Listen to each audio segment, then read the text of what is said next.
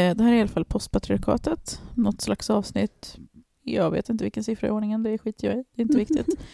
Eh, jag är Natasha Blomberg, Lady Damer, och eh, bredvid mig sitter Anja, Yep. Vulgarity på Instagram.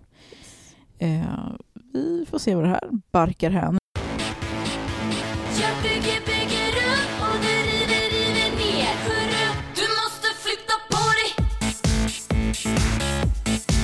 Vi har fått en fråga från Bergs Matilda. Kombinationen att rösta feminist, nej, rösta höger och vara feminist. Eh, nu är inte det direkt en fråga, men jag tänkte att det kan vi prata lite grann om ändå.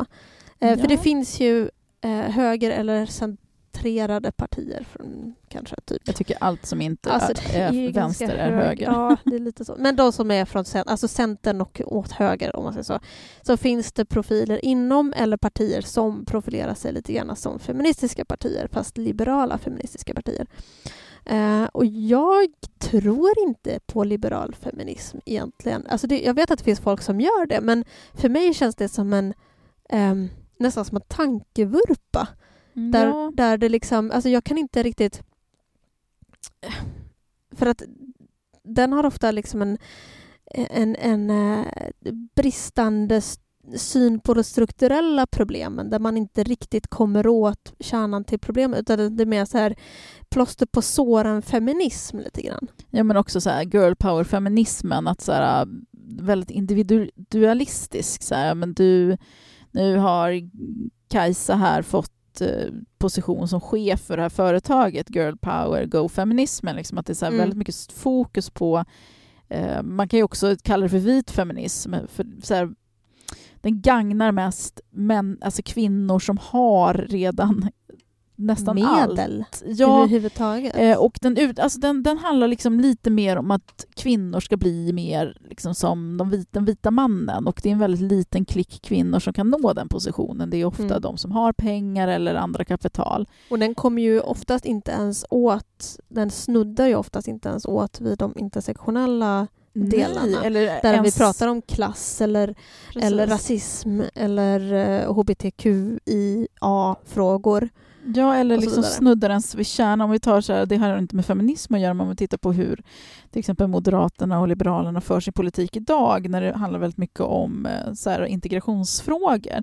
Så bara, ja, men jag såg någon kampanj, jag vet inte om det var Moderaterna eller Liberalerna ärligt talat, men det var någon av dem som så här, nu så brinner det i förorterna, vad fan ska vi göra åt det? Liksom, okej, de såg inte, men ni fattar. Mm. Vad ska vi göra åt det? Vi måste ta tag i det problemet. Och bara, det är ett sånt jävla hån mot, mot förorten och människorna som bor där och de människor som eldar bilar överhuvudtaget. Alltså den utsatthet som människor lever i. Därför att det är så här, eran politik skapade de här klassklyftorna Mm. där människor blir desperata och där brottsligheten ökar, för det gör ju det i, i desperata liksom, tider och sånt där när, man, när det är högre fattigdom och missbruk och sånt där.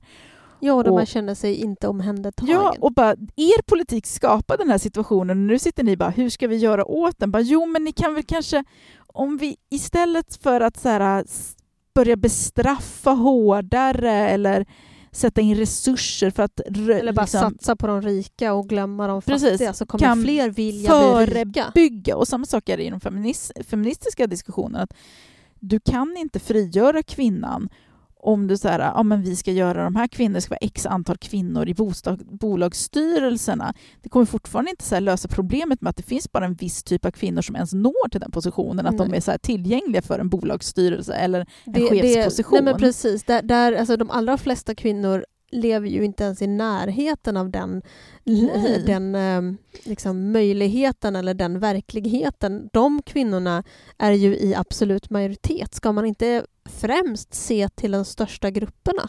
Men jag tänker lite också på hur suffragetterna, nu fanns det ju suffragetter i alla klasser, men att det främst var en överklass och övre medelklassgrej eh, även på den tiden.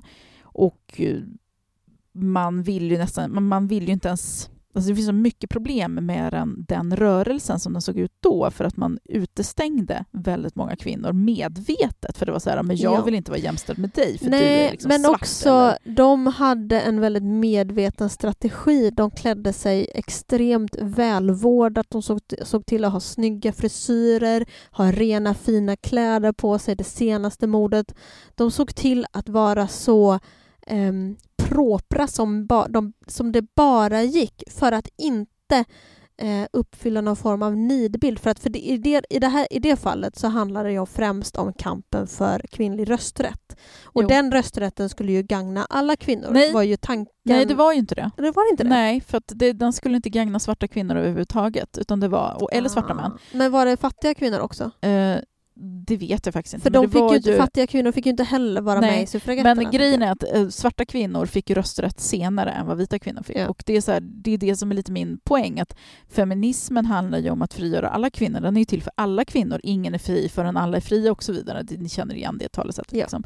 Och då kan man inte föra en politik som så här, utestänger, även om det inte är medvetet. För det tror jag absolut inte. att Jag känner liberalfeminister som är jättefina människor och vill väl. Jag tror inte att det finns någon liksom politiskt parti, om vi bortser från Sverigedemokraterna, som faktiskt vill människor illa. Utan jag tror att alla vi har samma mål, faktiskt. Jag tror det. Mm. Bara det att vi inte riktigt har samma analys eller så här verktyg för att ta oss dit. Vi har inte, vi har inte den, liksom, samma åsikter. Nej. Men det är ändå så att det utestänger en väldigt stor del kvinnor. Majoriteten skulle jag vilja säga. Så att liberal feminism, det går ju, absolut, det går väl att vara feminist och vara höger, men den feminismen kommer bara att gagna en jätteliten klick kvinnor. Och det, är Precis. så här, det är ingen feminism som jag vill skriva under på eller tillhöra. Nej, precis. Ja, det var väl inte så mycket mer att tillägga på det. Där är vi Nej, eniga. jag vet inte. Jag, jag, jag känner väl att det liksom är mer att... Det är klart att... Alltså jag känner lite grann att liberalfeministiska partier, det är mer för de som är höger eller liberala i sin politik som någonstans ändå vill känna att "Ja, men jag, vill, jag vill nog ändå vara feminist men jag kan inte riktigt ta det steget så därför tar jag det här för att det är mer likt min övriga politik och de här säger att, att de är feminister så därför så röstar jag på dem. Ja, analysen saknas. Japp. Som sagt. Du måste flytta på dig Vi tänkte båda två, vi satt och kollade, liksom bara, men vad ska, fan ska vi snacka om idag? Vi satt och tittade inom vår grupp Aporna. Ja, och eh, våldspyramiden Dök upp för oss båda. dök upp. Den har varit lite på tapeten nu eftersom ehm, nu spelar vi in i, vad är vi, i juli? Början av juli. Mm. Eh, andra halv, eller första hälften av juli någon gång. Och det var inte så länge sedan det var tal om det här med eh, den här pedofillåten. Mm, ja, precis. Eh, som jag inte tänker gå in på så jättemycket. Men någonting utav, en av argumenten som togs upp var det här med våldspyramiden. Och, ehm, jag tänker inte att vi ska prata om det i, relation till just Mr Cools låt, men Nej, han är helt irrelevant. i det här fallet så är det totalt irrelevant. Men våldspyramiden kan vi det är ju ett begrepp som då har flugit runt lite grann och som kanske behöver liksom ehm, förklaras lite. Mm, precis, det är någon modell som förenklat beskriver hur sexuellt våld skapas i samhället. Och det, det här gäller ju allt våld, typ. Ja, Egentligen. men Det är man bara- använder men det är man olika om eh, Ämnen, trakasserier. precis. Sexuella, Det kan handla om alltså- även om homosexualitet eller homofobi. Ja, alltså där transfobi, rasism och så vidare. Precis. Det är samma, samma struktur i det hela. Mm. Eh, och då är det alltså en, en modell av en pyramid med lite olika lager. Där det har, längst ner så har man ett, ett ja, det nedersta, liksom första steget. Det är väldigt brett. Ja. Och sen så smalnar det av successivt upp i olika begrepp. Liksom olika, det är färre som sysslar med det, men det blir också allvarliga konsekvenser. Och så. Mm. Och då menar man liksom att det där nere, det banar vägen för det som kommer högre upp. Alltså att man tillåter då, vad står det längst ner på den där? Eh, homofoba, sexistiska, transfoba, rasistiska skämt. Precis, ett problematiskt språk, eh, objektifiering, traditionella könsroller och så vidare. Mm. Att det liksom Det banar led- vägen för till exempel då som kom från nästa plats, trakasserier, hot, eh, psykiskt och fysiskt utnyttjande som i sin tur banar vägen för just våldtäkt, misshandel, psykiskt våld och sen slutligen mord. Mm. Mord ligger längst Eh, upp. och det är liksom en förklaringsmodell för att förklara varför, på, liksom för att man pratar väldigt ofta att ett skämt är inte bara ett skämt utan skämt påverkar strukturer, det påverkar hur vi ser på saker och det påverkar liksom hur vi men det påverkar liksom hela samhället och, det är inte bara skämt, men hur vi pratar, vilka ord vi använder. Till exempel, ett, ett sånt bra exempel det är hur vi, förut sa vi dagisfröken, nu säger vi liksom Förskolepedagog. Precis, eller bara att vi säger dagis eller versus förskola. För att det påverkar hur vi ser på... Den Verksamheten. Ja, precis. Precis, och man har liksom sett klart och tydligt i studier att eh, på de förskolor där man säger dagis och dagisfröken, där har föräldrarna till barnen då som går där och även pedagogen också en mer så här, det här är bara någon slags barnpassning. Mm, det är Eh, mindre respekt. det är Precis, mindre, tas man tar, mindre tar det på mindre allvar. Men jag läste så här, för, för det här, jag tycker det här är en jätte, jätteviktigt samtal som vi måste ha, det här liksom att hur språket påverkar hur vi ser på saker och att det liksom vi inte kan gömma oss bakom att "Men jag menar inte vad jag sa, men jag bara skojade. Och liksom, Mm, det är bara här- ett skämt. Ja, det är så jävla, det, det liksom är väldigt analyslöst. Men jag, vi har en gemensam kompis som heter Anna Kågard. Heter hon, va? alltså Anna, förlåt, vi vet inte hur ditt uttal, jag vet inte hur hennes namn uttalas. Anna Kris- Kågard Kristensson. Ja, Hon är en av uh, grundarna admins. utav... eh, hon, är, hon är grundaren. hon är alltså. grundaren utav uh, Varför apor aldrig, aldrig bär rosa klänning. Precis, hon, hon, det var hon som bara, hej hörni, jag har en idé. Vill ni vara med? Så att jag ser ju henne som liksom bossen. Ja. Eh, men hon är också en vän, vi har varit vänner i tio år. Och eh, hon sa så här, eller hon skrev, och jag tar mig friheten att faktiskt citera henne, för hon brukar aldrig säga nej när jag frågar henne. Vi hinner fråga innan det här släpps. Eh, ja, och, och vi måste. Jo då, vi lovar. Okej, så här. Alltså, om jag får lov att svära i kyrkan så är jag så trött på tjatet om den där jävla våldspyramiden. Jag tror inte på våldspyramiden. Jag tror att den stämmer bättre om man vänder den åt andra hållet. Toppen ska vara botten och vice versa. Jag tror inte att skämt med mera som en del i normalisering som leder till våld. Jag tror snarare att våldet, hotet, kvinnohatet, våldtäkten med mera spiller över och rinner neråt om ni förstår vad jag menar. Även om vi skulle radera ut alla skämt, skildringar, och konstuttryck från botten av pyramiden, den så kallade normaliseringen, så skulle de övre lagren bestå. Den större delen av botten av pyramiden består av reaktioner av toppen på pyramiden. Jag tycker hela teorin är grovt förenklad och godtycklig. Eh, jag svarade intressant med utropstecken på det. Eh, för jag tyckte det var en jätteintressant tankegång som jag faktiskt aldrig har sett förut. Jag har aldrig sett de här liksom diskutera. Alltså antingen är det så här, man tror på våldspyramiden eller så förnekar man den. Typ, ja, men det där är bara trams, liksom, du vet. Så fan, Men. Anna är ju sån där, alltså hon, hon, eh, hon kan sitta tyst. Ja. Alltså hon har ju såna här jävla grymma analyser. Man tror liksom att hon, eller tror, jag känner, känt henne i tio år, jag vet att hon har grymma analyser. Jag tror inte någonting överhuvudtaget negativt. Eh, men liksom, hon gör inget väsen av sig, för hon har inte en, liksom, en stor blogg eller liksom ett stort konto, så det är inte så, hon är ingen gapefeminist som sitter och tar plats och så här, sprider sina åsikter. Men så här, vi kan sitta i privat chatt och så bara vräker hon ur sig liksom, den typ skarpaste analys jag någonsin Mm. har hört om valfritt ämne.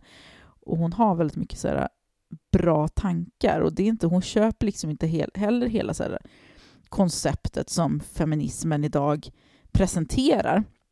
För det är ändå ganska så här, snävt ibland inom våra kretsar att så här, så här ska man tycka, om man inte tycker så så är man hjärntvättad eller så är man en dirty girl eller så är man liksom på något sätt så här, man är inte en i gäng, man måste nästan så här, jag säger inte att jag känner så i mina kretsar för att jag omger ju mig med intelligenta människor som klarar av olika åsikter men jag har sett tendenser till det tankesättet, att det liksom antingen är med oss eller emot oss. Tycker Mm. du inte så här så är det Du måste liksom... nästan svälja hela betet annars är Precis, att det finns någon slags så här, det här är feminismen, det här ska du tro på. Men hon, hon är verkligen så helt utanför de här grejerna. Så att hon, eh, men jag, jag tyckte det var en jätteintressant tankegång, för att jag tror också att det kan stämma. Jag tror, jag tror självklart att språk påverkar, eller jag, alltså det finns ju forskning på det. Eh, men jag tror att hon också har en ganska stor poäng i att det, är det, att det spiller över snarare än tvärtom. Ja, jag tror inte att eh, nödvändigtvis eh, att eh, liksom skämt och sånt kanske leder till eh, trakasserier, våldtäkt och mord. Men däremot så tror jag att folk inte förfasas lika mycket av trakasserier och våldtäkt. Mord förfasas man väl alltid över, Ja. men, men eh, liksom att man, man inte riktigt ser det på samma... Alltså det nästan ursäktas med hjälp av det där sista, eller det där första lagret om skämten och de grejerna. Alltså orsaken till att man, att man mördar och alltså att kvinnor blir mördade och våldtagna och utsatta för liksom all möjliga skit, det är ju på grund av kvinnohat, alltså ett, ett förakt mot kvinnor. Man ser inte kvinnor som människor. Eh, och det tror jag absolut kan förstärkas i i och med skämt och eh, liksom ett språk som är eh, sexistiskt eller liksom kvinnohatiskt. Så att jag tror liksom att men det är både och. Jag tycker att Anna har, har förmodligen rätt i väldigt mycket där, men jag tror också att det är mer komplicerat än så. Jag tror också det. Men jag tror att det är det hon försöker säga också, att hon tycker att tankesättet är grovt förenklat. Hon förnekar ju egentligen inte, eller hon säger ju där i början, jag tror inte på våldspyramiden, men jag tror att det, hennes poäng är ju just Hon det menar där. ju bara är att ju- hon inte tror på den på, den, på det sättet. Nej, inte det här svartvita, att så här är det, punkt slut, och så kan man liksom inte tänka sig några andra förklaringsmodeller eller liksom varianter. Och... Eh, alltså, Men det, det är ju en intressant grej. Jag pratade med kollegor på mitt förra jobb om det här också lite grann om just det här, inte kanske just våldspyramiden som modell i sig, men vi pratade om det här med att eh, sexistiska och homofoba skämt och sånt där, det bidrar till att eh, ursäkta och kanske att folk inte då liksom reagerar lika starkt mot homofobi eller mot att folk kläcker ur sig, liksom, för man vet ju faktiskt inte riktigt heller vad man har runt matbordet om man säger. Man kanske sitter Mhm. med någon som, som är i garderoben och som då inte vågar leva sitt liv och som idkar sitt liksom, ja, självhat och, hat och, och inte liksom vågar komma ut på grund av att eh, de andra runt matbordet kanske har kläckt ur sig de här skämten. Mm. Liksom. Plus också att alla barn som lys liksom lyssnar på oss och när vi skämtar om vissa grejer, när vi liksom de förminskar våld och våldtäkter och sexuellt våld och sånt där. Och alla unga runt omkring oss som så här, men det blir ju som en del, de indoktrineras också i det här kvinnohatet. Eh, så att det liksom blir inga större förändringar. Så att det är ju också en aspekt som man måste tänka på. Ehm, en snubbe som heter Jason P. Steed som jag absolut inte har någon aning vem det är, mer än att jag tror att han är en så här engelsk professor, alltså i engelska. Eh, och han skrev faktiskt just för att han så forskar, eller liksom läser, han har någon slags PhD någonting. Eh, och han har skrivit något så här eh, social function of humor in literature and film. Och han säger så här, here's the thing about just joking. Två, jag översätter det till svenska bara direkt när jag läser. Eh, du skämtar inte, alltså det är inte bara ett skämt. Eh, nobody's ever just joking. Humor är en eh, social... Eh, varför sa jag att jag skulle översätta? Humor är en, ett, en social handling, alltså en social grej som, man, eh, som har ett socialt syfte. Eh, att säga att humor är en... eh, Vad fan, kan jag få läsa på engelska? Eller? Läs det på engelska så Ja. kan vi ta det på svenska sen. To say humor is a social act is to say it is always in social context. We don't joke alone. Humor is a way we relate and interact with others. Eh, alltså att man, man sitter ju inte i sin ensamhet och skämtar Nej. på egen hand för att det, fin- alltså det, det är alltid en social... Liksom. Det är inte frikopplat det här andra liksom. Nej, precis. Eh, det är någonting vi gör tillsammans med andra människor för att typ relatera till dem. Och det, har också, det är i relation till vad man själv tycker. Ja, precis. Eh, eh, which is to say, humor is a way we construct identity, who we are in relations to others. We use humor to form groups and to find our individual place in or out of those groups. In short, joking humor is one tool by which we assimilate or alienate. Precis. Eh, ni förstår. Det är vi och, men man bygger vi och dem med hjälp av humor. Nej men precis, det är så här, men det är, ett sätt att relatera till varandra och bygga identi- identitet. Mm. Vi tillhör den här gruppen, vi tycker så här och vi skämtar om den där gruppen som skiljer sig från oss. Precis. In other words, we use humor to bring people into or keep them out of our social groups. This is what humor does. It's what it's for. Consequently, how we use humor is tied up with ethics. Who do we embrace? Who do we shun? And how and why? And the assimilation alienating function of humor works not only on people but also on ideas. This is important. This is why racist jokes are bad, not because they serve to alienate, not just because they serve to alienate certain people, but also because they serve to assimilate the idea of racism. And so we come to Trump, a racist... Ja, men det är så här, bara för att eh, liksom sammanfatta. Ja. Man använder skämten för att också knyta samman de som sitter med samma Mm. Fördomar och samma, eh, till exempel då, rasistiska åsikter eller homofoba åsikter eller kvinnofientliga åsikter. Precis. Eh, ett rasistiskt skämt sänder meddelande till the in-group att eh, rasism är acceptabelt. Ehm, om du inte finner det acceptabelt så är du i den andra gruppen, liksom, team rasist-skämt. Plus team, att du inte har någon humor plötsligt. Precis. Uh, the racist joke teller might say just joking, but this is a defense to the out group. He doesn't have to say this to the in group. Är en good point. Um, Mm. This is why we never just joke. To the in group, no defense of the joke is needed and the idea conveyed is accepted. Alltså det är jättelångt, lång Men tråd. det är en men- lång Twitter-harang eller? Precis. Uh, so if you're willing to accept just joking as a defense, you're willing to enter in group where the idea conveyed by the joke is acceptable. Uh, alltså, ja, men ni fattar, han menar liksom att det här det handlar liksom inte bara om... Ett skämt är inte bara ett skämt, utan ett skämt är liksom, säger någonting, säger ganska mycket om hur vi ser på saker och ting. Mm. Och det säger väldigt mycket om vilka vi är. Och det får effekt både på den gruppen som skämtar om andra men också på den naturligtvis då målgruppen som man skämtar om. Ja, och det är, så, men det, det är sanning i alla skämt. Man brukar ju säga det också. Det är därför det är roligt, för att det är, det är sant. Liksom. Saker är sanna. Saker blir inte roliga om man bara säger något helt absurt. Liksom. Nej, men precis, om man inte känner igen sig så skrattar man ju så här, inte. jaha, va? Och samma sak är det med så sexistiska skämt och rasistiska skämt. Och man skrattar ju för att man, man kan relatera till det som sägs. Man säger, ja men så tycker jag, eller det här har jag upplevt. Och det, eh, och det vi pratade om var då våldspyramiden och eh, liksom hur språk då formar liksom hela den här sociala kontexten, då, men också hur vi eh, uppfattar, fan uppfattar världen helt enkelt. Mm. Och det i sin tur påverkar ju också hur vi bemöter varandra, hur vi beter oss och hur vi liksom... Jag tänker så här ibland att det finns ju folk som är to- totalt bananas, framförallt de som begår hatbrott. Jag tror Mm. att våldspyramiden är mer, liksom, den är mer applicerbar på den typen av liksom, mord, om man säger så. Där det är liksom, mordet är ju då det yttersta i den här våldspyramiden. Där skämt bör, det börjar med skämt, det börjar med liksom en, en härlig gruppstämning där man sitter och skämtar om någonting som Mm. inte är rumsrent. Eh, det går över till att man eh, eh, kanske liksom bortförklarar att Kalle han tafsar på den där tjejen eller eh, ja, den där snubben han sa n-ordet till eh, den där mörka snubben där borta. Eller whatever. Alltså så att man, liksom, man bortförklarar våldshandlingar, man bortförklarar trakasserier.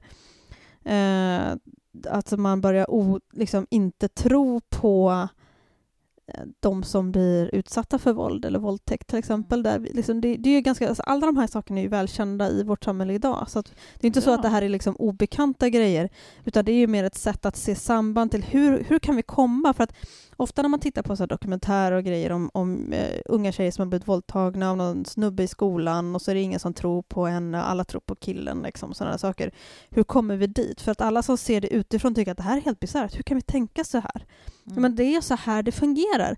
När vi liksom normaliserar och skämtar om ehm, den här typen av grejer. Vi drar våldtäktsskämt, vi drar eh, sexistiska skämt, eh, vi börjar tafsa på när vi är fulla och sen till slut så är det någon som, som eh, eh, liksom faktiskt begår ett brott.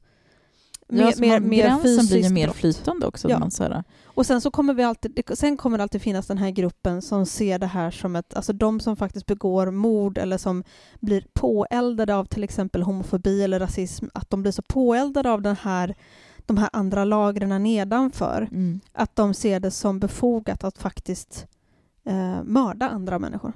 Eh, Jag tycker sånt här borde läras ut i skolorna tillsammans med typ källkritik och så här, hur man ser på, på lärande, Mm. lärandeprocessen. För att jag tror att eh, Ja, liksom, typ, om vi inte eh, fattar hur saker och ting hänger ihop, hur fan ska vi kunna förändra grejer? Mm. Samhällskunskapen är ju ett lysande tillfälle att lära sig såna, den här typen av saker. Alltså, jag lärde mig fan ingenting i skolan, jag vet inte. Alltså, ja, nej. Eh, Jag känner liksom att Ja. det var med så harvande och grejer som inte hade någon vikt överhuvudtaget. Att, jo, absolut, historia och sånt är jätteviktigt att förstå samhällsfunktioner, men det är väldigt mycket grejer som barn liksom går miste av. Så ska man lämna över det till föräldrar. Föräldrar ska lära sina barn källkritik eller liksom hur saker hänger ihop eller så bara att analysera sin omvärld. Och fan, vem har den kunskapen eller ens tiden? Jag tror liksom? faktiskt att det ingår i um, um, läroplanen nu att man ska lära sig källkritik. Ja, det gör. Alltså, jag läste historia C och då pratade man väldigt mycket om källkritik. eh, Och, Mm. eh, det, men det har ju alltid, det har alltid funnits lärare som tar upp det ändå därför att de förstår vikten av det. Ja, men jag förstod inte riktigt, för jag kommer ihåg när vi pratade om källkritik och de liksom var så här väldigt tydliga med att allting som skrivs har skrivits i ett sammanhang. Det är så här att den tiden, allt som skrivits, har skrivits, all historia som har skrivits ner, all som, liksom, allting som har berättats, det ska liksom, man ska förstå att det är berättat av de personerna som bodde på den tiden då, på den här platsen och att allting är färdigt. Men jag tror inte jag riktigt förstod det konceptet Nej. då, när man var så här 15 år och skulle prata om det. Jag tror att vi måste ha, liksom här, ha en kultur där vi börjar... Alltså där vi liksom tidigt lär barn att... Nu menar jag inte så här, ifrågasätta precis allt, för det är skitjobbigt med så här människor som ska ifrågasätta typ evolutionen. Mm. Typ bara, ja, vadå? Som, Vad finns det för bevis för det? Precis, vi måste ju Varför inte jorden kunna- platt? Precis, vi måste ju ändå kunna Mm. komma fram eller så här, kunna komma överens om att det finns kunskap som är baserad på liksom oändligt mycket forskning och, och liksom tester och man har så här, hållit på i många år och försökt att ta reda på fakta och sen så finns det liksom så här saker som jag menar att du läser en, en jävla rubrik från någon tidningsartikel på Facebook det kanske du inte ska tro på direkt utan du måste så här, Nej men även det som Hold står i liksom historieböckerna. Alltså Ja, man, att man också, också ja, lär, just lär barnen redan från början att allt som skrivs om, eh, om eh, personer i princip och händelser är ju någon typ av propaganda. Oavsett om det handlar om alltså, propagandaapparater är inte bara liksom det som hände under andra världskriget. Eh, där, där man lyckas få ett helt land att vända sig, eller mer än ett land, vända sig mot en folkgrupp. Liksom. Eh, det vi ser pågår just idag och folk kan inte ens Precis. känna igen det fast vi har precis, för att de ser liksom, inte likheterna. Alla de här jävla, för nu kan jag verkligen säga det, alla de här åren i skolan när man läste om andra världskriget, it didn't help. Jag är ledsen, det funkar inte. Den kunskapen funkar inte. Alltså, på sätt och vis gör det ju det. Alltså, det finns, för det finns ju de som ser likheterna. Ja, ja absolut. Och det hade vi kanske inte gjort om vi inte hade haft den, den liksom, om det inte hade lärts ut ja, jo, det i skolan. Det är också så här, snart dör den sista överlevande och då kommer liksom, det kommer bli så mycket enklare att förneka liksom, historien. Alltså när jag var ung och, alltså nu är jag ju fortfarande rätt ung, men, men alltså när jag var, gick i skolan och man hörde att det fanns de som förnekade eh, förintelsen, då trodde man ju, alltså på allvar, då skrattade man ju åt dem för att det var så, det var så vansinnigt att man kunde ens förneka det. Bara, det, här är ett, alltså, det här är ett fakta, det här har hänt. Hur Men kan det är som att förneka att jorden är rund. Liksom. Ja, Men det- eller att det är valfri kung har levt. Liksom. Mm. Det, det, det är ett fakta. Men det De är ju alltså ett resultat också av den här moderna tidsåldern där liksom fack, så här, eh, idéer och tankar kan spridas väldigt snabbt i sociala medier. Och det har man ju sett Mm. alltså bara så här, att för Sverigedemokraternas succé i, i eh, liksom valet, det beror ju på, de hade ju aldrig kunnat få de siffrorna som de fick om det inte vore för just Facebook och spridandet. Och samma sak med Trump, han hade ju aldrig kunnat bli vald om det inte vore för sociala medier. Alltså det är så här, Nej. Han kampanjade ju i princip Mm. uteslutande på Twitter. Liksom. Precis, alltså man hade ju önskat att sociala medier skulle verkligen vara så här, vår frälsning till kunskap och ett, ett bättre samhälle, men det har verkligen blivit så här rövhålens Så det, rövhål. det är tvegat, eh, vad heter det? Tvegat svärd. Jag vet. För det hugger åt båda hållen. Det Ja. hugger åt ena hållet där det liksom är positiva, man kan använda det som ett kraftmedel mot, eh, mot inskränkningar av de demokratiska rättigheterna, men det kan också användas åt andra hållet. Tyvärr. Är man slug nog så kan man ju lyckas med det. Alltså folk är ju så bekväma lata. Eh, nu kommer vi lite Mm. från ämnet, eller jag vet inte ens vad ämnet är. Vi pratade om Våldspyramiden. våldspyramiden. Eh, vad mer går att säga om den? Liksom det, alltså det, jag tror att det är bra att ha förklaringsmodeller för att Mm. man Jo, nej, men det som jag kan tänka så här, liksom. För det har ju då pågått en del liksom, diskussion om det, apropå den här våldspyramiden, apropå den här Mr Cool-låten, att man har ett ansvar när man säger saker, och att man har ett ansvar när man skämtar om grejer. Humor har ett ansvar. Mm. Ehm, man kan inte bara liksom, slänga ut ett skämt ur det blå och tänka att men det här är humor för de som är råa. Liksom. Mm, jo, fast det kommer aldrig att bara stanna där. Inte i vår liksom, tidsålder. Är du, är du, slänger du ut ett skämt, även om det är rått, slänger du ut en låt på Spotify så kommer det att nå dem som inte... Liksom, ehm, för jag vet att till exempel de här, de här låtarna som har skrivits och de här skämten som har dragits som är um, våldsbejakande och pedofila och sådär Mm. så har de, tagit, så har de sagt att ja, men det här är skämt för de som har rå humor Och vi eh, ville naturligtvis inte att det här skulle nå de som faktiskt har utsatts för det. Vi vill inte göra folk som har utsatts för pedofili eller incest ledsna. Mm. Nej, men alltså vi lever i en, i en värld där du måste tänka på det när du släpper någonting. Du måste tänka på vart det här kan tas i allra värsta fall. Och vad händer då? Om du inte är beredd att ta de konsekvenserna, då kanske inte är så himla bra idé att säga det där skämtet. Mm. Jag tycker det, där får man ju också börja tänka på ansvar ehm, liksom hela vägen också i hur man bemöter då. Absolut. Så att, eh, som jag har förstått det med just våldspyramiden så är det en förklaringsmodell som egentligen från början var tänkt att påvisa hur nazismen kunde få fäste. Hur det Mm. började. Och jag har sett här ursprung, en sån där liksom, kanske inte pyramid men typ någon så stages, steg eller typ någonting liknande där det var så här, men det började på det här sättet, det började så här. Och hur man kan påvisa att det är det som händer också idag. Det händer Och nu. där är väl, jag för mig att jag har sett en, det är väl också det här att det börjar med skämt, det börjar med fördomar, sen fortsätter det med propaganda. Sen Ja, börjar det har- ske inskränkningar liten- av mänskliga rättigheter och så Precis, vidare. jag så har en liten grej här bredvid mig nu. Mm. Eh, ett eh, prejudiced attitudes, alltså fördomar, attityder. Mm. Eh, fördomsfull attityd. Eh, accepting stereotypes, alltså att acceptera eh, olika stereotyper och eh, Ja, man skämtar om vissa folkgrupper Precis. till exempel. Då. att inte säga ifrån när, när man skämtar liksom förminskande. Eh, det här scapegoating, fan heter det på svenska? Att man hittar en syndabock till exempel. Till exempel Mm. Mm. att man riktar... Ja, men, som, Missnöjespolitik till Ja, men exempel precis, är som väl hän- känt. som När det händer går just nu. dåligt i världen så, så blir det genast väldigt mycket mer rasism till Ja, exempel. för då måste man ha någon att peka ut som problemet. Liksom att nu, får, nu har pensionärerna det väldigt dåligt och det måste ju absolut vara invandrarnas fel. Det kan ju inte vara liksom typ högerns fel för att de nedmonterade vår välfärd och började privatisera Mm, eller vår byråkrati har stora hål där pengarna bara rinner ut. Precis, och, och all den skiten. Det, nej, det är ju invandrarnas fel såklart. Eh, eh, andra, andra steget i den här pyramiden är eh, name calling, ridicule, social avoidance, social exclusion.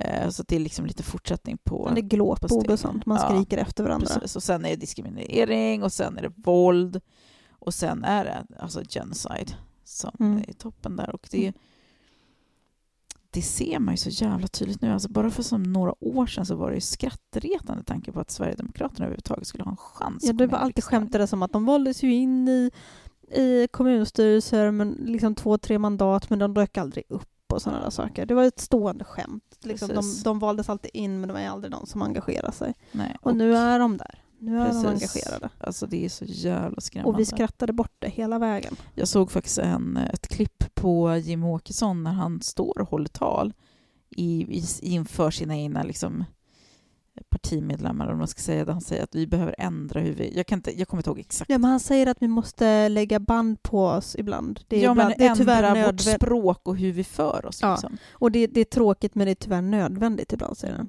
Och det påminner ganska mycket om hur så här, högerextremismen extremisten och så här, neonazismen i USA har sett ut. Eh, där man har haft liksom, de här skinnskallarna i de vanliga traditionella kläderna som har ränt runt och varit våldsamma och heilat och hur eh, de, de äldre som liksom kommer förbi den här testosteronfasen liksom, eh, de äldre nazisterna, mer etablerade, liksom, har så här nej, det är dags att vi klipp, liksom skaffar frisyrer, inte klipper oss. Sparar ut Att håret. vi, vi skaffar oss riktiga frisyrer och börjar klä oss propert och snyggt. Mm. Och vara en del av samhället, Precis. vara en eh, Att det är, liksom, det är en sån medveten, medveten strategi Mm. att vara väldigt så clean cut och liksom snygg och ren och hel. Liksom. För att så, på så sätt nästla sig in. Men det är fortfarande samma, samma ideologi och samma tankar, bara att den kommer i en nytt format, i en ny kostym. Mm. Mm. Och vi, vi köper det helt enkelt. Vi, Mm, det vi bara går på det. Det är så här, men han ser ju trevlig ut. Nu har han ju fixat tänderna, Jimmie Åkesson, liksom, och ser ut som en, en pastor, typ. Ja, verkligen. Han ser ut som en snäll pastor. Precis, och han är säkert jättetrevlig också, men hans politik är livsfarlig för vissa grupper i vårt samhälle. Mm. Och jag vet faktiskt inte ärligt talat vilken grupp jag ingår i. Kommer jag undan? Får jag vara med? Liksom? Ja, du tänker på att du är halvgrek? Ja, precis. Eh, Och det syns ju också. Mm. Eh, Faktiskt så gör det det. Mm. Jag, jag är bisexuell kommer jag undan, även om jag är gift med en man. Jag kommer ju behöva Mm. gömma det. ja, alltså, men gift med en man, då funkar det. Jo, men jag kommer ju aldrig behöva kunna vara öppen eller Nej. gå ut med det. Nej. Om inte någon gräver reda på det, ur mitt förflutna dessutom. Alltså det är så sjukt hur den här utvecklingen har gått. Jag tänker också på det kommer ju så här, ploppar ju upp så nya partier också, så Medborgerlig Samling och något annat jävla svensk parti.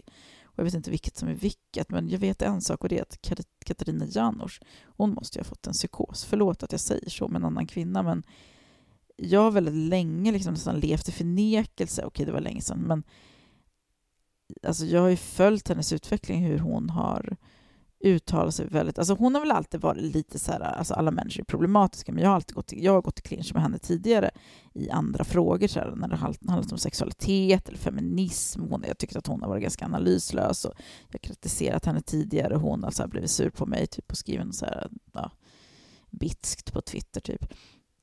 Men sen helt plötsligt så börjar det hända någonting i hennes liksom, sätt att prata. Mm. Men nu Eh, och har det hon ju liksom vi- börjat komma med liksom helt vansinniga uttalanden. Ja, alltså för först var det ju de här små grejerna som man liksom ändå med väldigt god vilja hade kunnat säga ja, ja okej, hon uttryckte sig klumpigt, hon menade inte det, hon pratade i affekt. Mm. Eh, men sen kom liksom den absurda grejen efter den andra och nu har det liksom så kulminerat i någon full-blown psykos på riktigt. Alltså, nu- Vanföreställning Ja, skulle jag, jag- kalla det precis. snarare. Alltså att det, hon fått för sig att det hon skrev nu sist det var ju det att det går inte att åka till Göteborg utan att ha heltäckande kläder och slöja. Ursäkta, jag är från Göteborg. Det där var bullshit. Mina alltså, föräldrar det- bor i Göteborg. Fan, Stockholm är ju Sveriges rövhål. Och här går det ju att gå fritt. Liksom. Ja.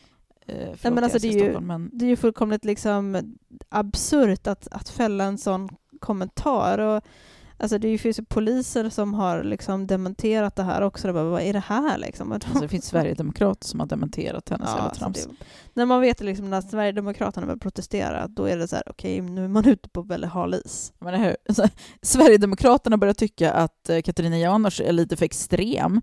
Eh, då, ja, det låter ju då lite... kanske man ska omfundera lite grann på vad man säger. Jag ska se om jag kan hitta hennes text bara för att alla kanske inte har läst det. Men det är ju... Alltså ni kommer inte tro... De flesta trodde ju faktiskt att det här var ett skämt. Alltså det låter ju som något här dåligt aprilskämt. Eh, ja, Riktigt precis. dåligt smaklöst aprilskämt. Jag ska läsa inlägget. Hon har ju en sån jävla blogg som hon kallar för Katarina Magasin. Gissa min resa. No-go-zonerna sprider sig nu till de finare delarna av city. Det kom sig att jag skulle ut på en resa. En sån där, vänta, ska jag prata som hon pratar? Nej, det ska du inte. Nej, okej. En sån... sådan man, man, en sådan man ibland företar sig när det blir semester eller affärslägenhet, angelägenheter. Jag kom på mig själv att känna viss oro. De senaste veckornas, dagarnas skriverier i de stora tidningarna har satt igång tankarna. Behövde jag vidta särskilda åtgärder? Jag kontaktade därför en polis för att få lite råd. Ja, men det är lite sådär som jag gör när jag ska åka till Delsbo. Då kontaktar jag liksom lokala polisen för att fråga om jag behöver vara rädd för eh, Dellbor med kniv och träskor. Vad gör du det? Nej, det gör jag inte. Bara sarkasm funkade inte vid den här tiden på dygnet. Klockan, ursäkta, Eh. klockan är ett på natten. Ja, så, nej, okej. Nej, men så här. Eh, behöv, jag kontaktade därför en polis för att få lite råd. Han avfärdade mig inte som jag trodde att han först skulle göra, utan tog mina frågor på fullast allvar.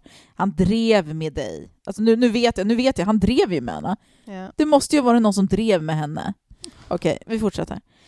Eh, och det här är vad han sa, och jag uppmanar dig läsare att försöka gissa vad jag styr kosan. Rio de Janeiro, Caracas eller Raqqa. Den personliga säkerheten är givetvis extremt viktig. Tidigare har vi avrått i synnerhet kvinnor från att frekventa, frekventera förlåt, det där är ett nytt ord för mig, vissa områden nattetid. Numera gäller samma råd 24 timmar om dygnet.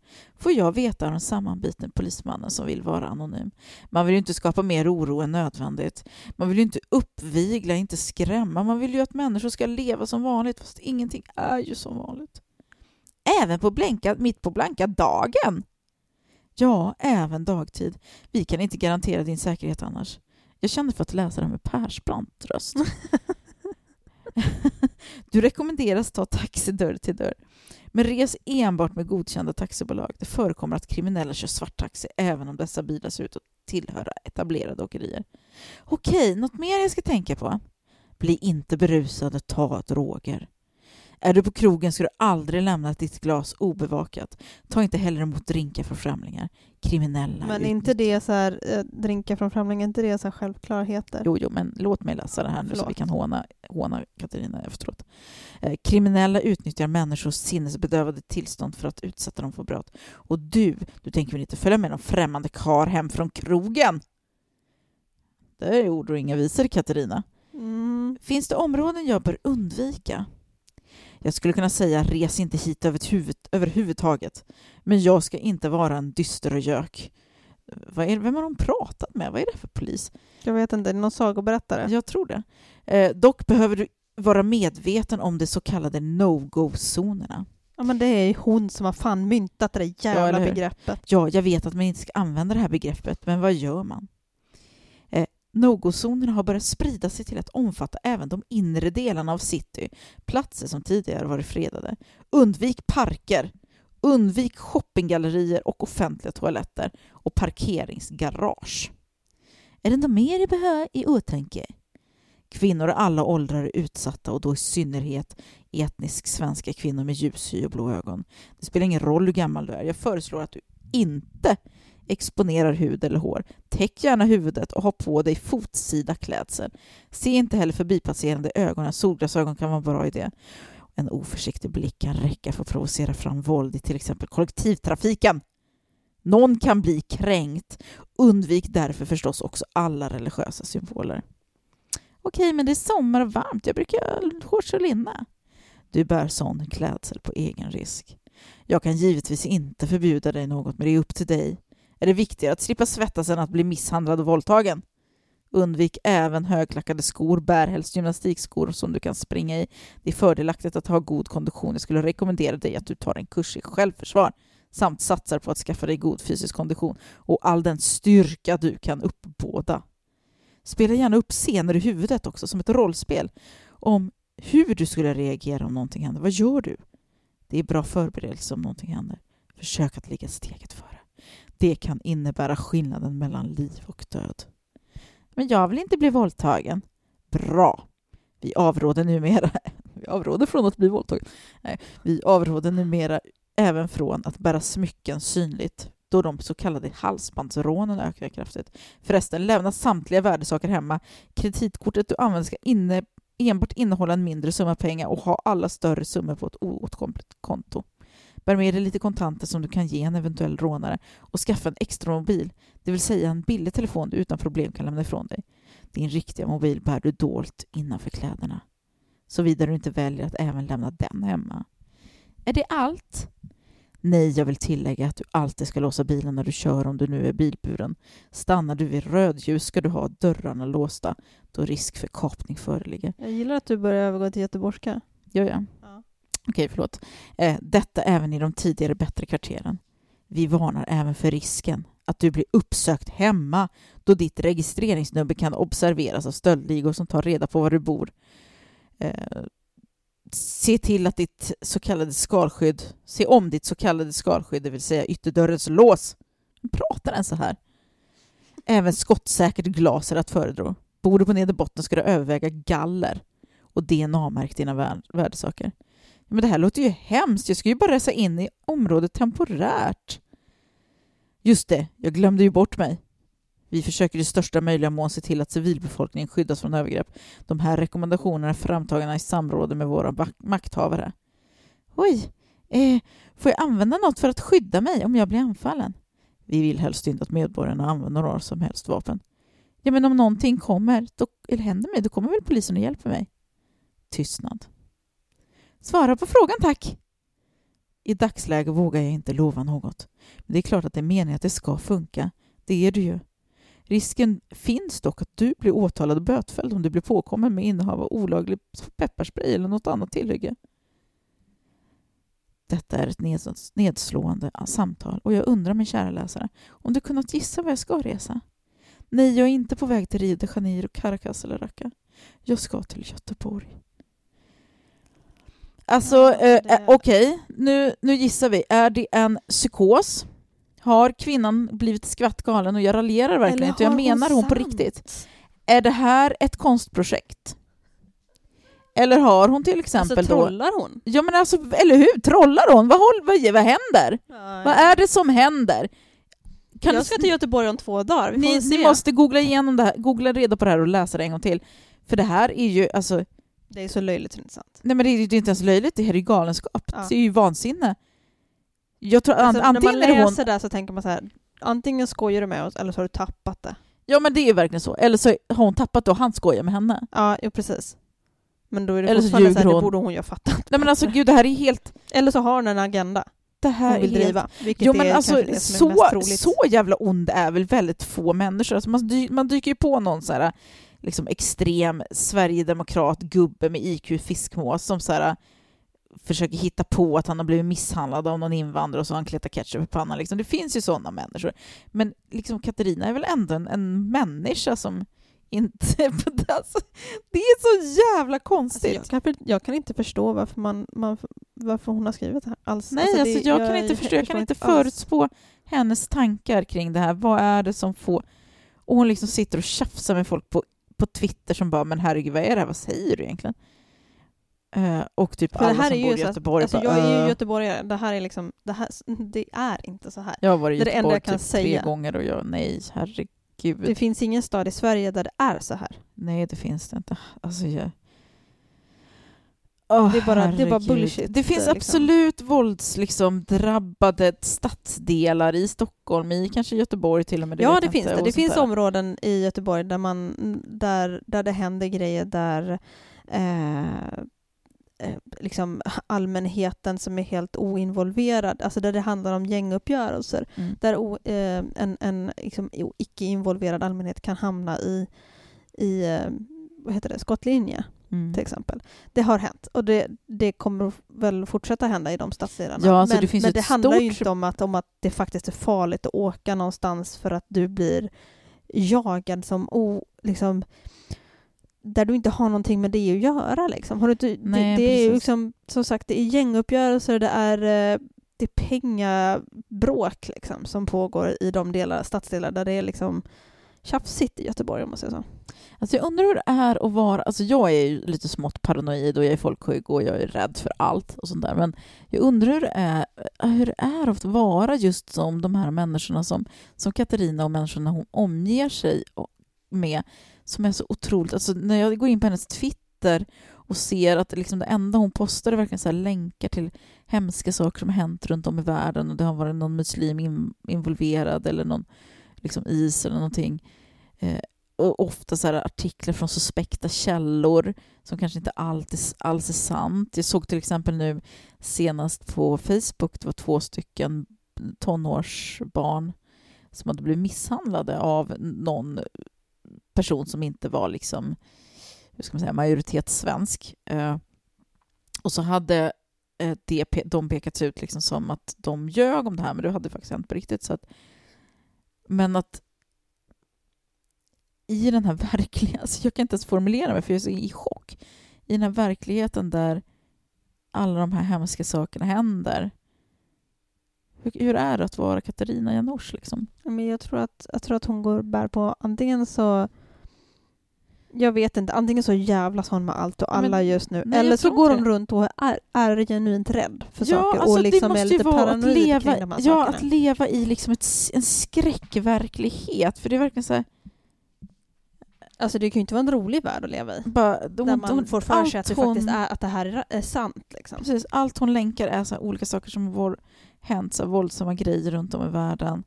Alltså när jag åkte till Stockholm första gången så varnade mina föräldrar mig för att jag inte skulle typ gå ute på stan mitt i natten. Men det är ju typ, det gör man inte i en storstad. Nej, men det är inte farligt För att att gå i Stockholm inte mitt i med- natten heller. För att det Nej, är oftast inte. Liksom. Det händer. inte så mycket. Liksom. Nej. Så är det i Sverige. Farligare Det är rätt hemma. lugnt här. Liksom. Eh, precis, och det, men det är så himla, liksom, det är verkligen, och alla människor som hon länkar till är såna här riktigt vidriga, eh, vidriga människor. Eh, högerextrema. Ja, men det säger ju lite sig själv. Det är liksom, vi behöver sluta lyssna på henne. liksom Ja, alltså- all, alla behöver sluta lyssna Nej, på men det tror jag att de flesta seriösa människorna har gjort. henne. Det tror jag Eh, och jag, jag känner mig lite så obekväm med att liksom överhuvudtaget prata om en kvinna på det här sättet, men jag ser en oroande utveckling där fler och fler människor... Liksom så här, jag avvännade en person som jag har... Liksom, vi har följt varandra i flera år på sociala medier. Eh, efter en ganska lång tid, ungefär samtida med Katarina faktiskt, har den här personen också på något sätt, jag skulle väl kanske inte säga radikaliserats på det sättet, men att jag har märkt en trend bland till och med feminister eller människor som ändå har en, ett intresse för kvinnofrågor och liksom eh, mänskliga rättigheter och sånt där, har mer och mer blivit liksom mm, bruna. Att de mer och mer Mm. börjar så här köpa in den här eh, propagandan som Ja, vi utsätts precis. för.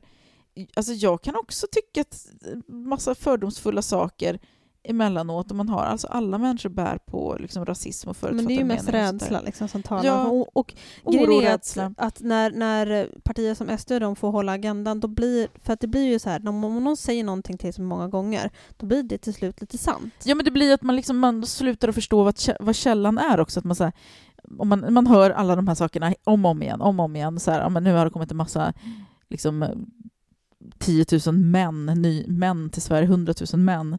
Jag vet inte hur många, vad fan är det de brukar säga? Det är en 6 000 va? Ja, en, Ja, massa, skitsamma. en massa män, nej men de drar till med några jättesiffra. Ja, ja. Mm. Jättemånga män i liksom, den ålder då män är som mest våldsamma. Det är oj, oj, oj vad hemskt, nu kommer vi kvinnor bli liksom mördade allihopa på löpande band. Och jag kan ju också känna oro inför att massa män, att det ökar med män. Samtidigt som jag inser att nej, eh, det, mäns våld är ju ett problem. Att det är liksom 10 000 fler eller färre är ju faktiskt ganska skitsamma. Men det, är inte, det är ju inte ursprunget som är eh, problemet, det är patriarkatet. Precis. Och eh, systemet och hela den här grejen. Men det här är liksom, det är som en, man slutar vara källkritisk helt enkelt. Det är så här, Mm. man har hört de här sändningarna. Men det är så här indoktrinering fungerar. Precis, det är ju det. Att man hör de här grejerna. Det, det liksom nöts in. Det sätts, nöts in. Det Precis. tjatas in. Så här, man säger samma sak om och om igen, om och om igen, om och om igen, om igen. Man kan ljuga liksom om och om igen. Och till slut så blir det liksom att man känner ett sting av Man börjar oro. känna igen, ja precis. känna För man börjar känna igen tankegångarna. För att så här, liksom. det här låter bekant, det här har jag hört Mm. förut. Eh, Det här Och måste det sker undermedvetet. Det är, Ja. liksom en, typ, det är en typ av prägling, en typ av liksom Pavlovs hundar-grej. Liksom. Precis. Så att man, man måste hela tiden...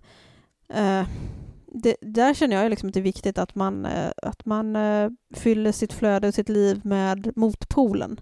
Så att man jämnar ut det här, så att man får liksom kontakt med verkligheten igen på något vis. Att man inte bara lyssnar på de här bruna rösterna och, utan att man liksom återgår till det som man vet är rimligt i tid innan, bör, in- innan man börjar känna att man faktiskt blir påverkad. Ja, men det är så jävla lätt att dras med också. Så jävla Ja. lätt att låta sig påverkas. Jag tror inte man märker det heller. Nej, jag tror gånger. inte det. Utan man, alltså, alla är ju rädda. Alltså, vi går ju runt och oroar oss hela tiden. Vi har liksom så här en kultur där det ska, vi ska liksom rapportera om all skit som händer. Vi ska höra om alla mord som har begåtts och vi ska höra om... Alltså, jag har så här, världens ångest inför typ allt, speciellt så klimatet.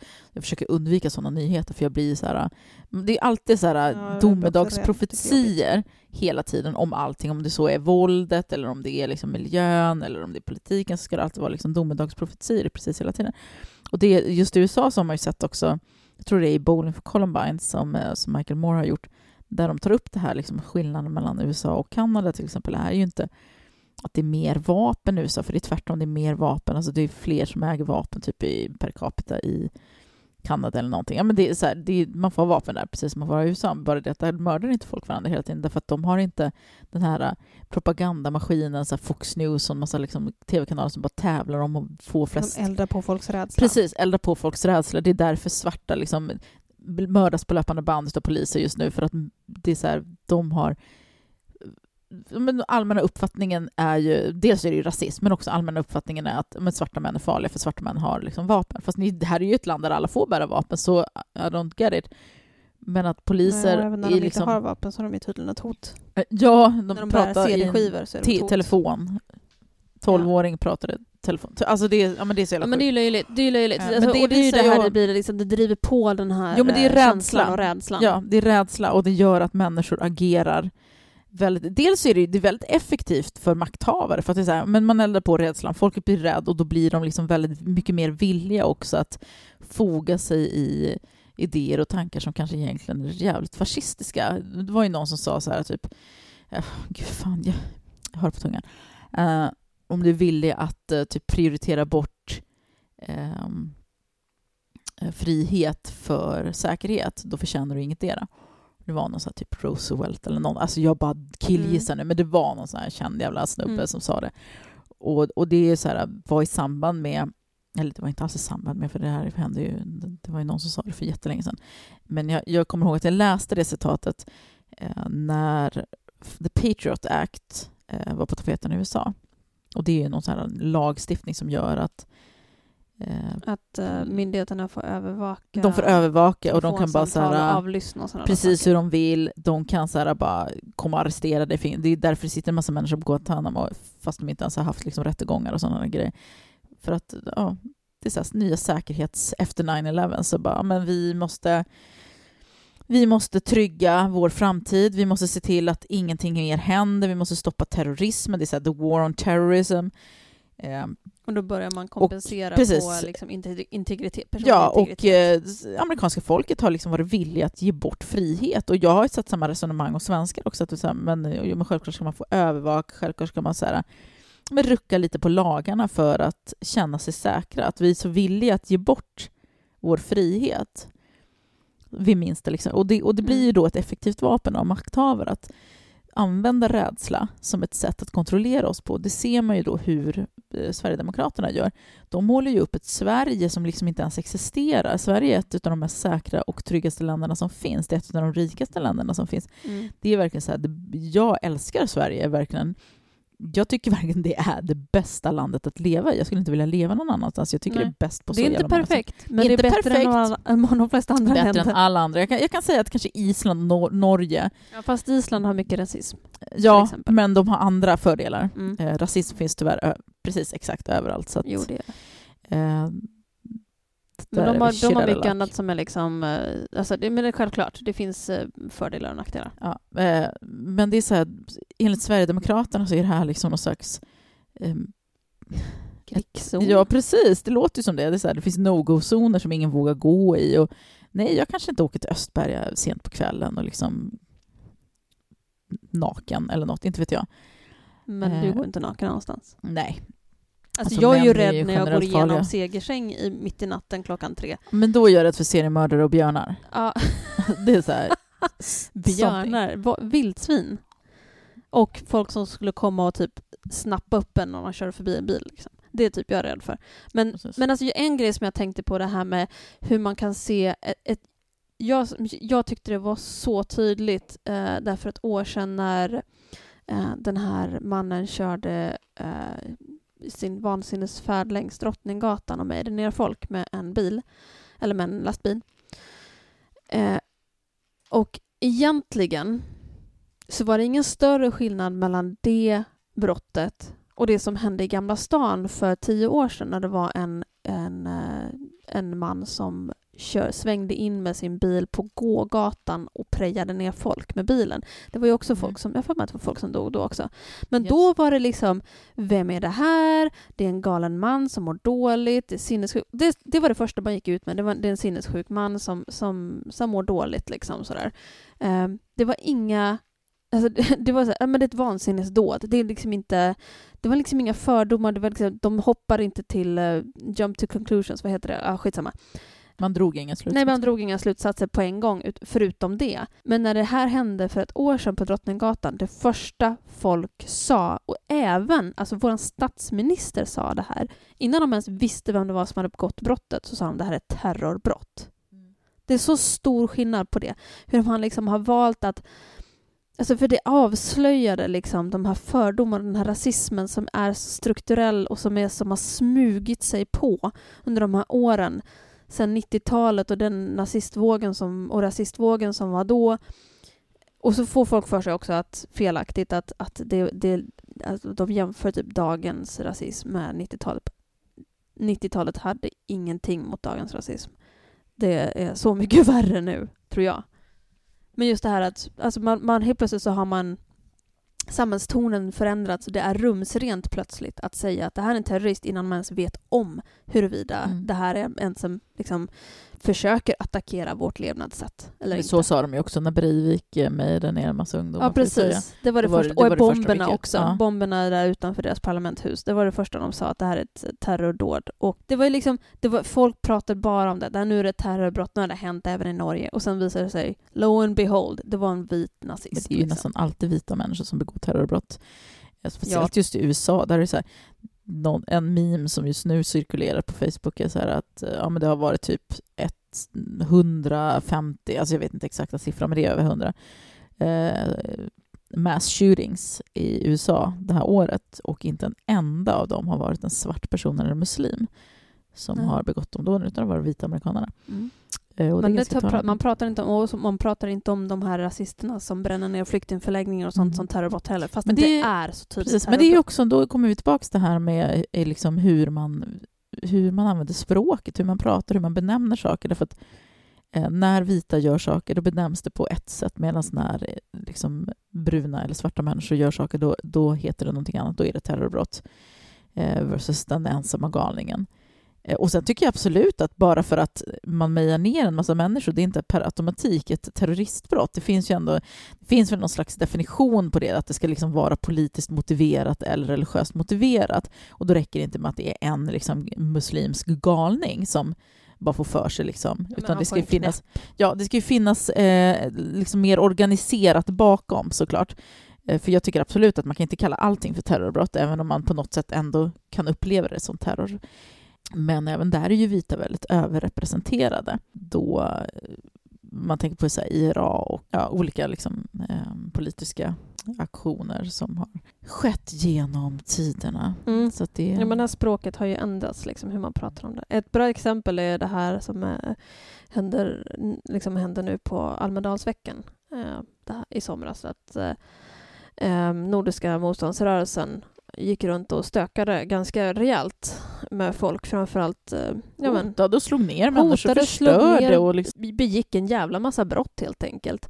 Och hur medierna valde att eh, rapportera kring de sakerna. Nej, men det... Men alltså, man, alltså, ja, fast skärp er. Men det där påminner mig om, så här, för jag läste på Twitter, det var någon som sa att det, det är högerns jävla lika kolsupare-teorin som har banat vägen för det här, för att, en, för att Nordiska motståndsrörelsen överhuvudtaget ska kunna stå i Almedalen och, och hota och eh, misshandla människor och polisen gör ingenting. Och liksom, jag menar, det var ju samma visa förra året och då sa ju polisen till och med att men de kommer inte få tillstånd igen nästa år. Mm. Behåll, nästa år är här och de får tillstånd ändå.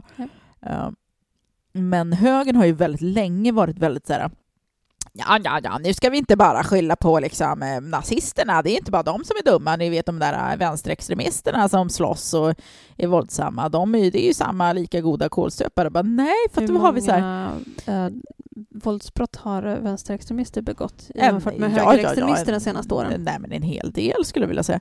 Eh, självklart begår våldsvänstern en hel del brott, men det är så här, att då har vi då nazisterna, de vill utrota alla, de vill eh, liksom införa arbetsläger, de vill eh, att folk ska liksom dö helt enkelt. Alltså, det är ju nazister, herregud, kommer ni ihåg vad nazister är? Adolf Hitler är någon.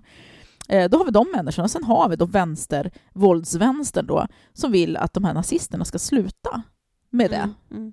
Så att det liksom går inte att säga så här, ni är lika goda kålsu- kålsupare, för den ena är en, en farlig, livsfarlig grupp som utgör ett hot mot vår demokrati. Och det andra är gruppen som försöker förhindra detta från att ske. Och ibland behöver man använda våld. Jag är ledsen, men man behöver det. Och det ser vi ju nu. Jag menar, jag har sett till och med högermänniskor och moderater och borgare och annat pack gå ut och säga liksom att vart är AFA nu när vi behöver dem?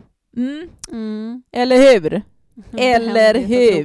nu. Nu duger det med våld. Men AFA är väl inte välkomna på Almedalen? Det är ju verkligen märkligt måste jag säga. Mm. För det är inte AFA som går runt och slår ner liksom, autistiska människor eller skrämmer kvinnor. Nej. Det är inte de som vandaliserar. Nej. Det är, alltså, det är Om man inte, om man inte tycker att eh, liksom... Att knacka nassar är...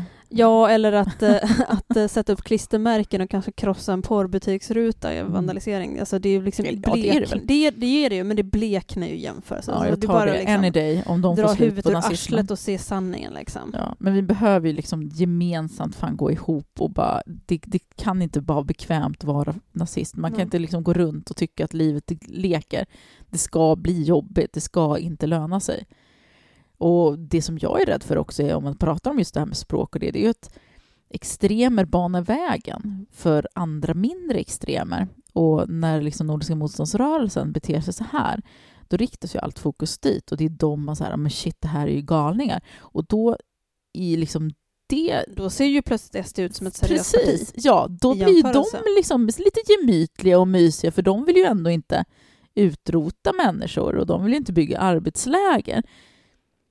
Så då låter det helt plötsligt kanske rimligt att begränsa flyktingarna lite granna och inte fan vet jag vad de har för idéer men det är ju bara skit Ja, alltihop. men det, det är mycket sant. Jag gick ju igenom de där grejerna. Men, jo, men, vi ska, vi ska gå igenom det lite mer. Eh, Precis, vi behöver titta lite ordentligt. på det, vad våra partier tycker och tänker om, om eh, olika saker inför valet. Men jag tror, ja, den här podden lider faktiskt mot sitt slut. Klockan är ganska mycket och vi är ganska trötta.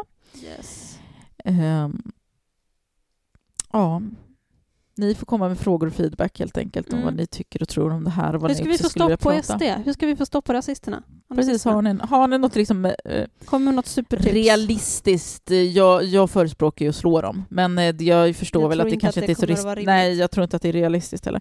Eh, utan vi behöver liksom konkreta verktyg för att... Någonting som jag har tagit till mig, eller så här, jag har börjat fundera väldigt mycket på, är så här, ansvaret vi har gentemot Eh, i, i vår omgivning. För att jag, så här, efter att jag upptäckt att människor i min närvaro eh, så här, in, indirekta liksom, familj och bekantskapskrets, alltså inte så här människor man umgås med direkt, utan så här, runt omkring eh, att de funderar på, eller kanske till och med har röstat på Sverigedemokraterna, eller i alla fall liksom går i de tankarna, så har jag funderat väldigt mycket på liksom att shit, vad har jag för ansvar i det? Eh, för att politik har ju varit väldigt pri- privat i Sverige. Man har alltid varit så här... Mm, man får inte prata om Nej, politik. precis. Man ska inte prata om det och man ska inte lägga sig i hur andra och det är hemligt och man ska gömma sig och så här. Men jag tror att vi måste, alla vi som inte röstar på Sverigedemokraterna men har människor i vår närhet som funderar på att göra det, vi måste faktiskt börja ta det samtalet med människor runt Och inte bara oss. skälla på dem då, utan faktiskt Nej, liksom nej det, det hjälper absolut inte. Utan mer så här fråga, vad vill du ha för samhälle? För att de flesta, okej, röstar man på Sverigedemokraterna, då antingen är man en idiot eller så är man rasist. Rasisterna når du inte genom att prata med, så här, "Ja, men det är rasistiskt och de är dumma. För det är så här, de tycker inte det, de tycker liksom att nej, men eh, Det här kan- är rimligt, ja, precis. det är rimliga det är åsikter. rimliga Ja. idéer och rim, rimliga tankar. Även de som inte är så full-blown rasister tycker ändå att det är rimligt att begränsa invandringen och så vidare. Så man får, man får vända sig till dem i andra frågor, så här, om du har någon som är till exempel äldre, om du känner någon som är 60 bast och snart ska gå i pension, ja, men fråga så här, men hur tänker du kring pensionen då? Hur tänker du kring att till exempel Sverigedemokraterna ändå har röstat för att höja skatten för pensionärerna?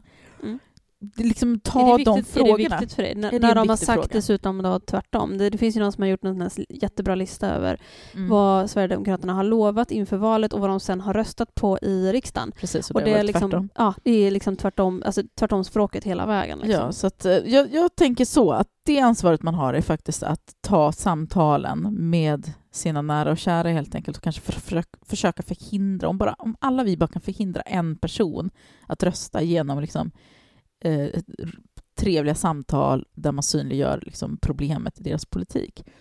Man får tänka sig, de, nu har de ju propagerats över till den sidan. Vi behöver propagera över dem tillbaka igen.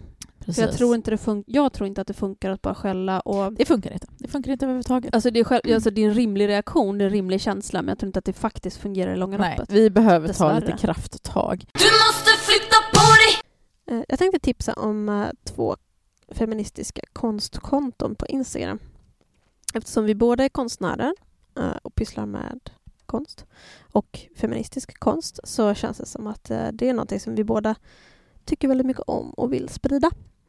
Eh, jag har två stycken utländska konton som jag vill tipsa om och ingen av dem gör saker som man kan köpa men som har, ja, men de har en feministisk debatt i konstform på sina Instagramkonton.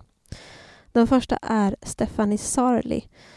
Eh, stavas med PH och IE på slutet och sen är det underscore S-A-R-L-E-Y. Vi får länka det här helt Ja, enkelt. det får vi nästan göra. Eh, som, ehm, eh, jag älskar det här kontot för hon gör så otroligt upprörande och provocerande installationer där hon penetrerar olika frukter med sina fingrar på olika sätt. Ehm, det är både liksom vulvaliknande då, frukter som på olika sätt penetreras eller liksom som en del av den liksom, feministiska och sexuella debatten. Men sen så också har hon eh, så här, spretat eller så här, strykit ut typ förmodligen vad jag gissar är Nutella över en gurka och sådana där saker. Mm. Så här, jättehärligt, så, inte så subtilt ehm, och väldigt, väldigt provocerande och upprörande för många. Men äh, jag älskar det. Eftersom jag själv håller på med mycket liksom, vulva och eh, saker som kan uppfattas sexuellt men som egentligen handlar om något helt annat på något vis. Det, är det, är det här upprörande, tabubelagda, eh, inte riktigt bry sig om det tabubelagda och sådana där saker. Ja, jag vill tipsa om en homegirl från eh, Hudiksvall. Hon heter, eh, hon heter Hadil, eh, men hennes konto heter io design studio. Eh, och hon gör också politisk konst. Framförallt konst på svarta kvinnor.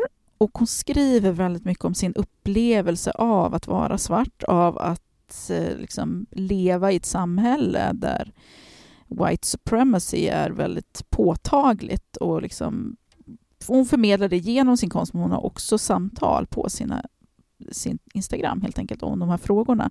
Och hon skriver så fruktansvärt bra. Hon skriver på engelska, men hon är finns i Sverige så det går att handla från henne också om man skulle vilja handla prints, för hon säljer prints. Mm, hennes konst är helt Ja, jag har den hemma och den är verkligen värd varenda krona. Hon är helt fantastisk och framförallt är man konstintresserad då vill man ju följa henne för de vackra bilderna. Det var så jag började. Liksom. Sen så upptäckte jag att men vad fan, hon är ju från Hudik! Och hon eh, är, hon är mycket yngre än vad jag är, men hon kände ju min, eller känner min bästa kompis Insa. Så det var Mm. verkligen så här, världen är liten. Och hon är fantastisk och hon kommer även eh, sälja på Feministisk marknad den eh, 2 september i höst. Just det, så det får ni inte missa. Nej, men du hade ett till tips. Ja, eh, det andra tipset jag hade är Trophy Vi- oh, Nu kan jag inte prata engelska plötsligt, nu blev det svengelska. Trophy. Trophy, Trophy Wife Barbie i ett ord. Eh, som eh, gör skulpturer av Barbie-dockor som hon eh, Ja, hon sågar av armarna och grejer på och sätter dit nya armar och gör liksom armar av sån här polymerplast som jag använder fast sån här hud, liksom inte hudfärg men beige typ så. Eh, och så sätter hon eh, djurhorn på dem också. Olika, ofta mycket så här hjorthorn och sånt. Så här. Eh, och sen gör de här eh, Barbiesarna olika saker. Till exempel kräks, regnbågsfärgad kräks. Um, de, många av dem har mens.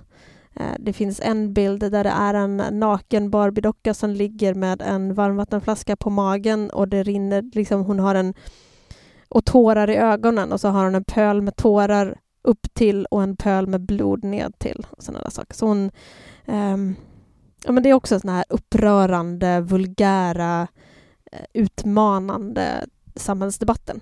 Mm. Sånt gillar vi och Yes. det hoppas jag att våra lyssnare gör också. Det tror jag ni gör eftersom ni Ja. följer oss. Du måste flytta på dig Jag vill också passa på att tipsa om Feministisk marknad. Som de kör det ett par gånger om året och vi brukar vara med och sälja, både du och jag. Ja. Eh, För du driver ju också ett, e- ett liksom du, du heter Vulgarity på Instagram, det vet alla och du liksom sysslar ju med så här hantverk. Eh, Ja, feministisk konst och hantverk. precis, eh, snippor och, och grejer. Eh, Och eh, ett par gånger om året så är det så här olika feministiska marknader, bland annat just Feministisk marknad, den heter så alltså. Eh, Och i år, eh, eller nu, den 2 september, så kör, jag, jag vill gärna säga så här vi, för att jag känner att jag, jag är liksom med på något vis. Jag är, så här, jag är en installation, för jag är alltid med på alla de här. Men den här gången, vändan, så kommer Gudrun Schyman också vara där och Ja. prata. Och det är liksom lite så här, det kommer vara lite så AV-känsla, lite så här kvinnor som hänger, kvinnor och icke-män. och Gudrun kommer snacka och peppa inför valet. Så det är lite mer så här feministisk marknad, vi säljer en massa feministiska grejer. Eh, Men det är också ett politiskt samtal. Precis, med tillräckligt politiskt samtal. Och jag vet att eh, Anna Apan granen kommer också vara där och eh, prata lite och sälja sin bok, bland annat, signera.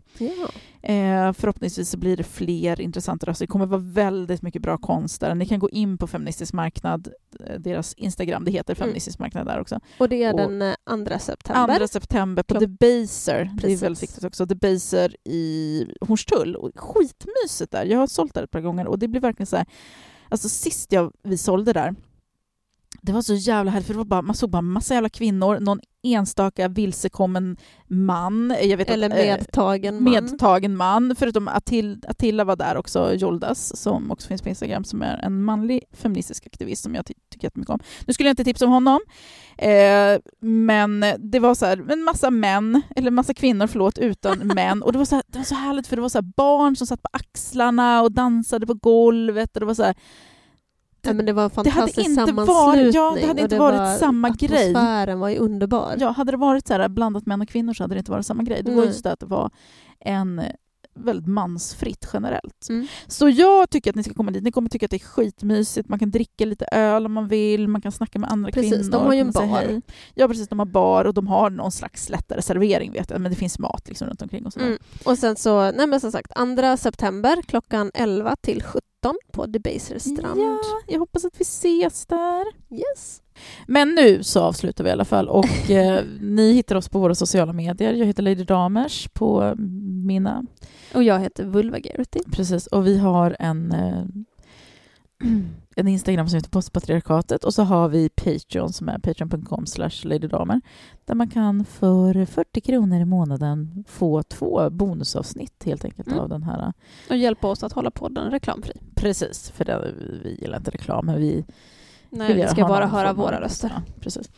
Eh, ni får det så bra till nästa vecka. Tack så mycket. Hej hej! Hej hej.